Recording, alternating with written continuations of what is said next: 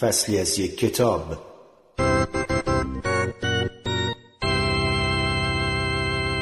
روانشناسی تکاملی.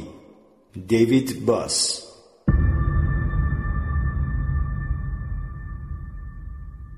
یافتن مکانی برای زندگی. معیارهای انتخاب منطقه و سرپناه. تصور کنید که به سفری در طبیعت رفته اید. صبح با شکم خالی از خواب بلند می شوید و باید دستشویی بروید. وقتی برای این کار می روید آفتاب بر فرق سرتان می تابد و تشنگی گلویتان را خشک می کند و شما پیش از هر چیز دنبال آب تمیز و خنک هستید تا حس اتش و گرمازدگیتان را رفع کند. وقتی حرکت فرا می رسد وسایل خود را بر می دارید و به اطراف نگاه می کنید کدام جهت باید بروید؟ برخی جهتها بسیار خوشمنظره و زیبا هستند. در آنها نهری در جریان است و امکان ماهیگیری وجود دارد.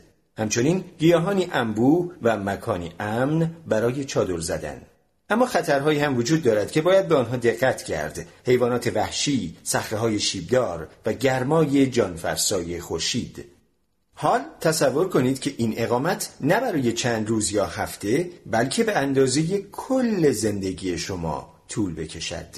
این همان چیزی است که نیاکان ما با آن مواجه بودند. پرسه زدن در گرم دشت های آفریقا جستجوی مداوم برای یافتن مکانی برای زندگی دلیلش هم روشن است. انتخاب مکانی نامناسب برای سکونت هزینه های فراوانی برای افراد به همراه دارد. هزینه های چون کمبود منابع غذایی یا آسیب پذیری در برابر نیروهای متخاصم طبیعت. در مقابل یافتن مکانی مناسب مزیت‌های بسیاری دارد. به دلیل تمام اینها در ما سازگاری هایی برای انتخاب سکونتگاه مناسب تکامل یافته است. در یکی دو دهه اخیر این فرضیه توسط روانشناسان تکاملی مورد بررسی قرار گرفته است.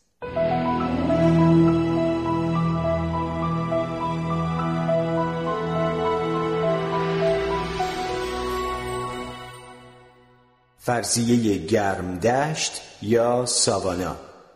اورینز فرضیه گرمدشت را پیش کشید. طبق این فرضیه در طول زمان در انسان معیارها، انگیزشها و قواعدی برای تصمیم گیری تکامل یافته است تا به جستجو و اسکان در محیطهایی سرشار از منابع لازم برای بقا بپردازد و در این حال از محیطهایی که فاقد منابع لازم و آبستن خطرات بوده است اجتناب کند. عموما فرض بر این است که گرمدشت های آفریقا همان منطقه‌ای بوده که معیارهای بالا را برآورده می کرده است و انسانها ابتدا در آنجا زندگی می اند. البته گرمدشت ها خانه جانوران بزرگ جسته نیز هست از جمله بسیاری از نخستی ها نظیر بابون ها و شامپانزه ها با این وجود این منطقه در مقایسه با جنگل های حاوی شکارهای گوشتی بیشتر، سبزیجات بیشتر برای چرا و چشماندازهای باز و وسیع برای زندگی کوچنشینی است. درختان این منطقه پوست حساس انسان را از گزند نور خورشید در امان می‌دارند و مکانهایی برای فرار از خطرات ایجاد می کنند. حجم وسیع از شواهد و مدارک گویای آن است که انسانها محیطهای طبیعی را به محیطهای انسان ساخت ترجیح می دهند. یک مطالعه به جنبندی نتایج سی پژوهش متفاوت پرداخت. طی این پژوهش ها به شرکت کنندگان عکس ها یا اسلاید های رنگی نشان داده شده بود و از آنها خواسته شده بود تا آنها را ارزیابی کرده و از یک تا پنج نمره بدهند. این پژوهش ها بسیار متنوع بودند و محیط های مختلفی را شامل می شدند. جنبندی این مطالعات به این نتیجه رسید که محیط های طبیعی دائما نسبت به محیط های مصنوعی ترجیح داده می شوند و هنگامی که محیط طبیعی درخت و گیاه داشته باشد در مقایسه با محیط های طبیعی مشابه که فاقد درخت و گیاه است نمرات بالاتری دریافت می کنند. افرادی که در موقعیت های پر استرس قرار دارند هنگام نگریستن به صحنه از طبیعت اندوه فیزیولوژیکی کمتری را تجربه می کنند. این نتایج از این فرضیه حمایت می کند که در انسانها معیارهایی جهان شمول برای انتخاب سکونتگاه تکامل یافته است و همچنین مناطق مختلف می توانند اثرات عمیقی بر روان و فیزیولوژی ما داشته باشند. در تأمیمی استادانه از فرضیه گرمدشت اورینز و هرواگن فرایند گزینش سکونتگاه را به سه مرحله تقسیم کردند.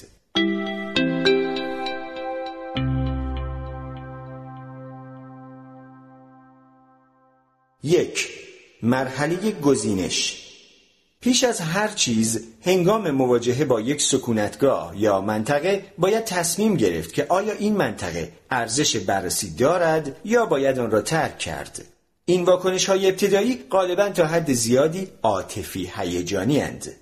طی این مرحله محیط های باز که کلا مکانی برای پنهان شدن ندارند و همینطور جنگل های بسیار انبوه و بسته که حرکت و نگریستن در آنها دشوار است کنار گذاشته می شوند.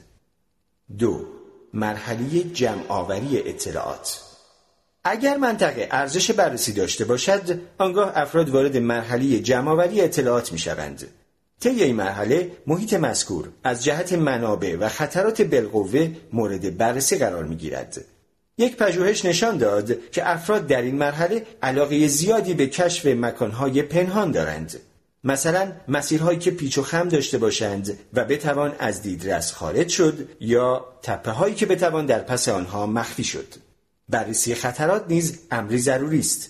منطقی که از نظر منابع غنی است ممکن است لانه مار یا شیر باشد. از این رو باید مکانهایی برای پنهان شدن خود و خانواده و همینطور مسیرهای متعددی برای فرار در مواقع اضطراری وجود داشته باشد. 3. مرحله بهره برداری در این مرحله باید تصمیم گرفت که آیا باید تا زمانی که منابع و مزایای این منطقه قابل بهره برداری شود در آن منطقه ماند یا نه. به عبارت دیگر فرد در این مرحله به سبک سنگین کردن موضوع می‌پردازد. مثلا همان منطقه ای که منابع گیاهی خوبی دارد می‌تواند فرد را در معرض چنگال سیادان قرار دهد. یا صخره بر بلندی یک پرتگاه که فرصت خوبی برای دیدبانی منطقه فراهم میآورد خطر سقوط را نیز به همراه دارد.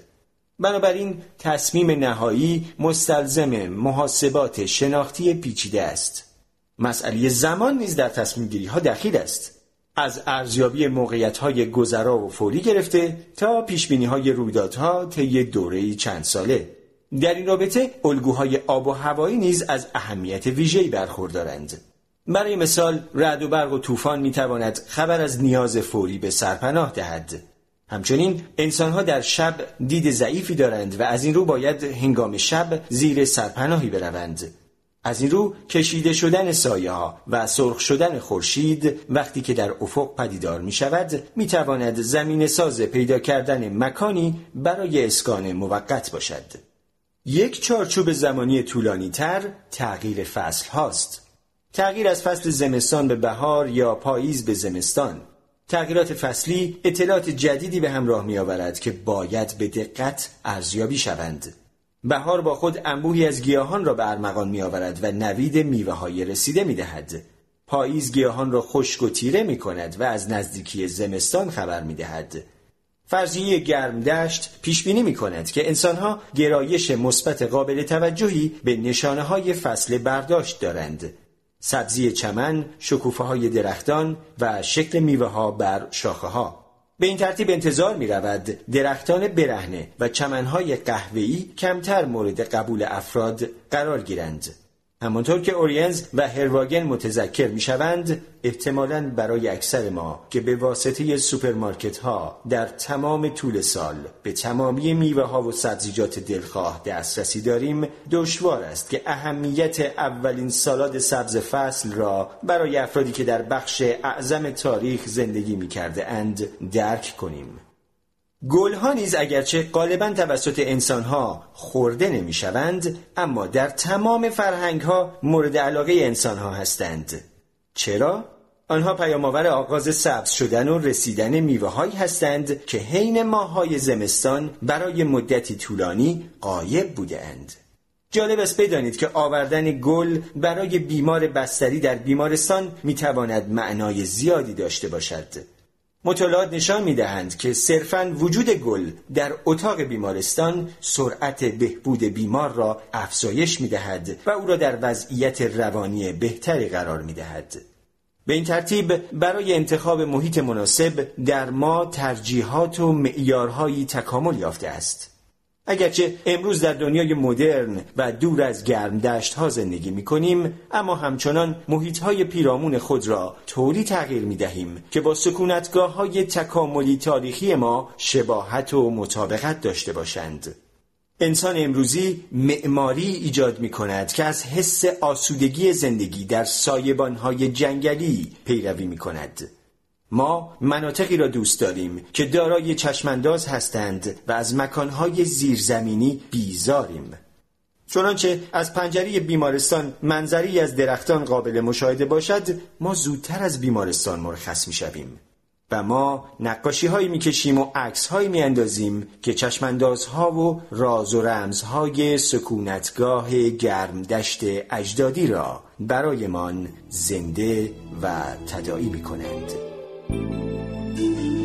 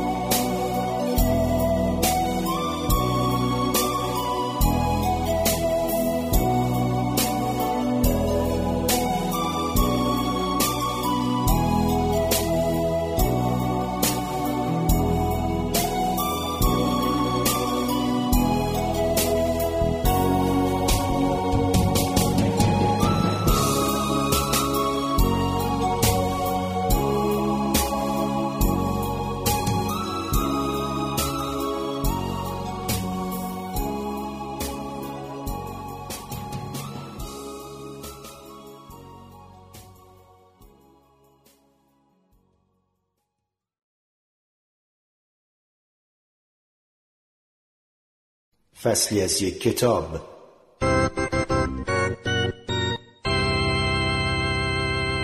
روانشناسی تکاملی. دیوید باس.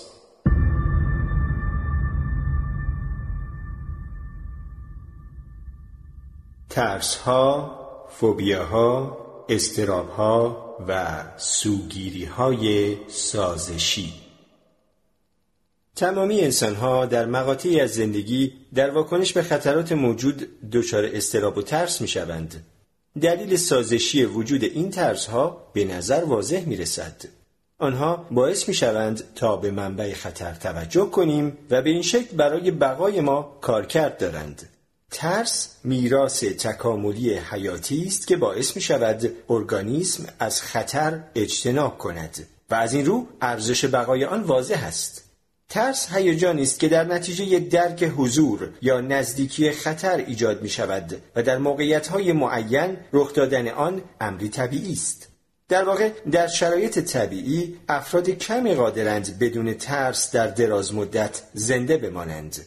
ترس بدن ما را سفت و محکم می کند و به این شکل ما را برای واکنش سریع هنگام مواجهه با خطر آماده می کند. همچنین ما را برای عملکرد مطلوب تحت شرایط پرتنش آماده می سازد.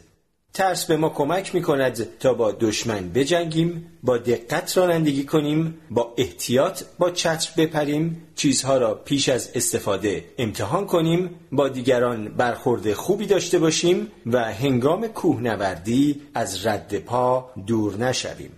ترس را می توان چنین تعریف کرد احساسی معمولا ناخوشایند اما طبیعی که در واکنش به خطرات واقعی ایجاد می شود. ترس متفاوت از فوبیاست. فوبیا را باید ترسی در نظر گرفت که به هیچ وجه واقع بینانه نبوده و با میزان خطر تناسب ندارد. به نوعی از کنترل فرد خارج است و باعث اجتناب از موقعیت ترسناک می شود. ترس و استراب به شش طریق می تواند از ما محافظت کند. یک بی حرکت ماندن این واکنش به موجود کمک می کند تا موقعیت را به دقت ارزیابی کند. از چشم سیادان پنهان بماند و گاهی مانع حمله پرخاشگرانی دشمن شود.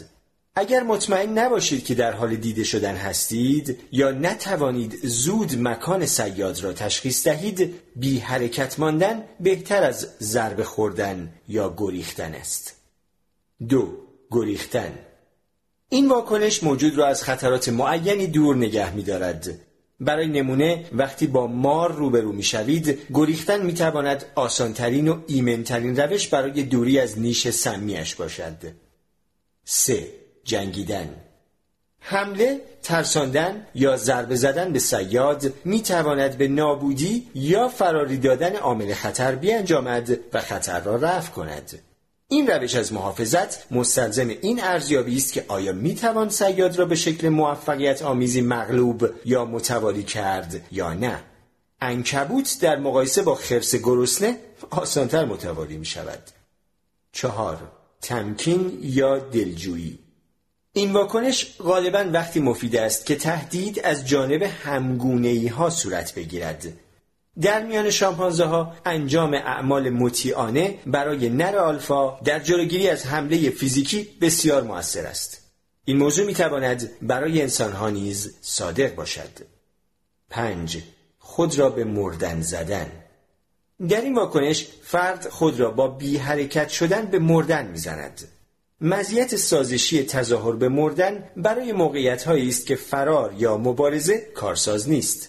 مثلا زمانی که سیاد خیلی قدرتمند یا خیلی سریع است سیادان نسبت به حرکات سید حساسند و گاهی علاقه خود را نسبت به سیدی که برای مدتی بی حرکت مانده باشد از دست می دهند. با تظاهر به مردن ممکن است سیاد برای لحظه ای چنگ خود را از روی سید بردارد و فرصتی برای فرار فراهم شود. 6.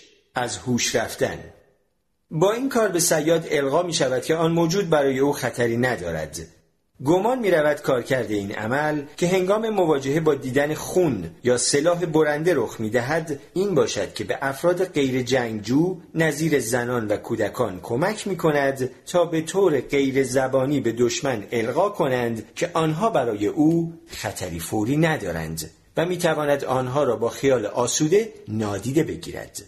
به این ترتیب این عمل می تواند شانس غیر جنگجویان را برای جان به در بردن از تعارضات و خطراتی که در تاریخ تکاملی انسان بسیار شایع بوده است افزایش دهد. اگر این فرضیه درست باشد انتظار می رود زنان و کودکان به احتمال بیشتری هنگام دیدن خون از هوش بروند و شواهد نیز قویا همین را نشان می دهد. جالب است که این واکنش های رفتاری به خطر از نظر سازشی دقیقا هدفمندانه در پس یکدیگر ظاهر می شوند. نخستین واکنش غالبا بی حرکت شدن است که به فرد امکان می دهد تا از دید سیاد پنهان بماند. البته اگر خوششانس باشد و بهترین راه را برای فرار بیابد. اگر سیاد به نزدیک شدن ادامه دهد واکنش بعدی فرار است. اگر فرار ناموفق باشد و سیاد فرد را به چنگ آورد اقدام بعدی جنگیدن با سیاد است. وقتی شانسی برای جنگیدن یا فرار موفق وجود نداشته باشد فرد با بی حرکت شدن تظاهر به مردن می کند گاهی این تظاهر به مردن باعث می شود تا سیاد علاقه اش را به سید از دست بدهد و فرصتی برای فرار فراهم شود. این واکنش های دفاعی که یکی پس از دیگری ظاهر می شوند منحصر به انسان نیستند و در اکثر پستانداران به چشم می خورند. ترس علاوه بر واکنش های رفتاری با مجموعی از واکنش های فیزیولوژیکی تکاملی نیز همراه است. مثلا هنگام ترس هورمون اپینفرین تولید می شود که به لخته شدن خون کمک می کند تا فرد تاب زنده ماندن با وجود جراحت را داشته باشد. همچنین اپینفرین در کبد باعث آزادسازی گلوکوز می شود و به این طریق انرژی مورد نیاز برای ماهیچه ها هنگام جنگ و گریز را فراهم می کند. در زمان ترس ضربان قلب افزایش می‌یابد.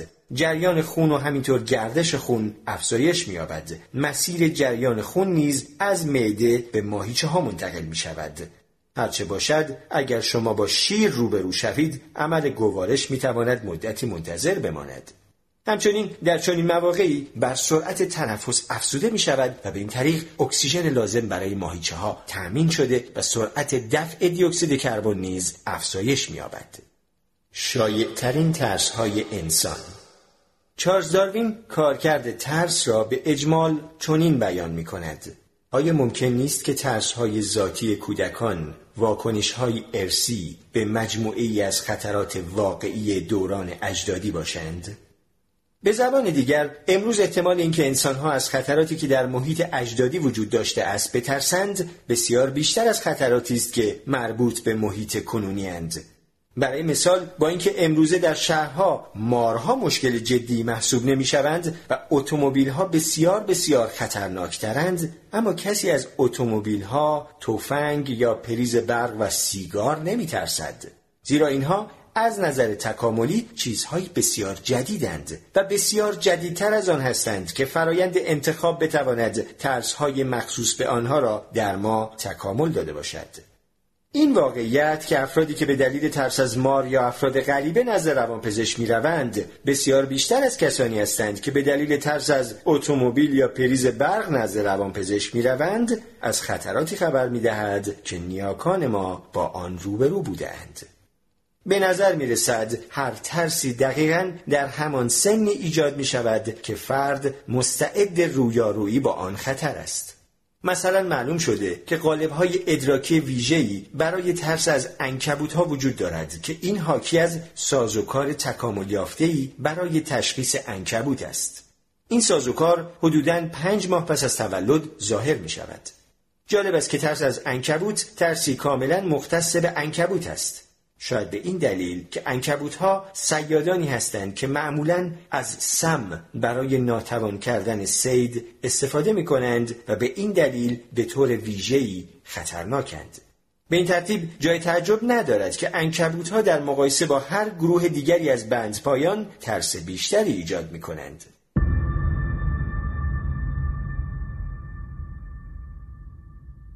ترس از ارتفاع و افراد غریبه نیز در حدود شش ماهگی در نوزادان ظاهر می شود که همزمان است با دوره ای که آنها وارد مرحله می شوند که دیگر قادرند به صورت سینهخیز از مادر دور شوند.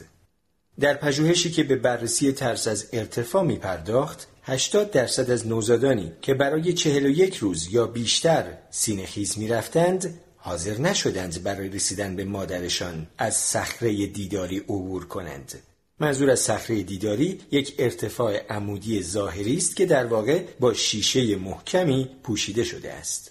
سینه خیز رفتن خطر برخورد با انکبوت ها، سقوط از بلندی و مواجهه با افراد غریبه را به واسطه کم شدن نقش حمایتی مادر افزایش می دهد و از این رو به نظر می رسد ظهور این ترس ها با آغاز یک سری مسائل سازشی مرتبط همزمان است. ترس نوزاد انسان از غریبه ها در طیف متنوعی از فرهنگ ها از جمله در گواتمالا، زامبیا، بوشمن های کنگ و هاپی های سرخپوست هم گزارش شده است. در واقع ظاهرا برای نخستی های غیر انسان خطر کشته شدن نوزادانشان توسط فردی غریبه یک نیروی متخاصم متداول در طبیعت است و همینطور در انسان ها. جالب این که بچه انسان به طور قابل توجهی از مردان غریبه بیشتر از زنان غریبه میترسد. این موضوع با این مسئله که در طول تاریخ مردان غریبه خطرناکتر از زنان غریبه بوده اند مطابقت دارد. استراب جدایی نوعی دیگر از ترس است که وجودش در بسیاری از فرهنگ ها گزارش شده است. این ترس بین 9 تا 13 ماهگی به اوج خود می رسد. ترس از حیوانات تقریبا در حدود دو سالگی ظاهر می شود یعنی زمانی که کودک شروع به جستجوهای گسترده تر در محیط اطرافش می کند. مکان حراسی یا ترس از حضور در مکانها یا فضاهای عمومی که فرار از آنها دشوار باشد می تواند کمی بعدتر ظاهر شود. یعنی زمانی که کودک قادر به ترک خانه می شود به طور خلاصه به نظر می رسد که ترتیب زمانی ظهور ترس ها به طور دقیق با آغاز مسائل سازشی یعنی در این مورد مسائل تهدید کننده بقا مطابقت داشته باشد. این موضوع نشان می دهد که سازوکارهای روانی برای اینکه به عنوان سازگاری های تکاملی محسوب شوند لزومی ندارد از هنگام تولد بروز پیدا کنند. ظهور ترس های مختلف در سنین مختلف مثل پدیده بلوغ مثال از سازگاری های تکوینی زمانمند هستند. در برخی ترس ها بین دو جنس تفاوت های بارزی وجود دارد. مثلا احتمال اینکه زنان از مارها و انکبوتها ترس یا فوبیا داشته باشند بسیار بیشتر از مردان است. در مردان طی فرایند انتخاب جنسی استراتژی هایی برای انجام رفتارهای پرخطر تکامل یافته است. به منظور کسب موقعیت، منابع و فرصت های جفت شدن. در حالی که در زنان استراتژی های رفتار محتاطانه تکامل یافته است زیرا زنان باید مراقب فرزندانشان باشند. توهم فرود انسانها طی تاریخ تکاملی بیشتر هنگام فرود آمدن از بلندی سقوط کرده اند تا هنگام بالا رفتن از آن. بر مبنای این موضوع پژوهشگران پیش بینی کردند که انسانها ارتفاع را هنگامی که بر فراز آن قرار دارند بلندتر از زمانی که در پایین آن هستند تخمین می‌زنند. آنها دریافتند ارتفاعی که آدمیان هنگام ایستادن بر فراز یک ساختمان پنج طبقه تخمین می‌زنند معادل با ارتفاع واقعی یک ساختمان نه طبقه است.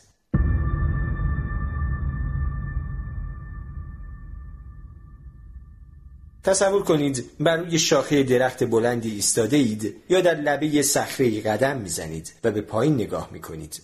یک شیب ملایم می تواند منجر به مرگ شود باید پرسید آیا در انسان سازگاری هایی برای حل مسئله سقوط از ارتفاع تکامل یافته است؟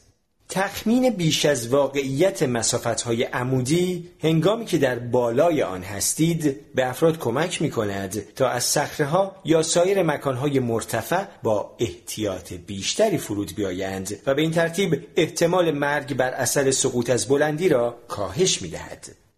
مسئله توهم فرود مثالی مناسب برای فهم منطق نظریه‌ای کلیتر در رابطه با سوگیری های ادراکی و شناختی است. در انسانها سوگیری های سازشی تکامل یافته تا افراد خطاهای کم هزینه تر را انتخاب کنند. درست همانطور که ما هنگام مواجهه با مار و انکبوت در میزان احتیاط دچار خطا می‌شویم سازگاری های مربوط به ادراک دیداری ما نیز طوری طراحی شده اند تا در تخمین های مربوط به ارتفاع دچار خطا شویم و این یک سازگاری برای غلبه بر خطرات مربوط به ارتفاع است همانطور که می‌بینید سازگاری های ادراکی ما همواره برای ادراک صحیح و عینی طراحی نشده اند. گاهی اوقات برای آن طراحی شده اند تا توهمات سازشی ایجاد کنند.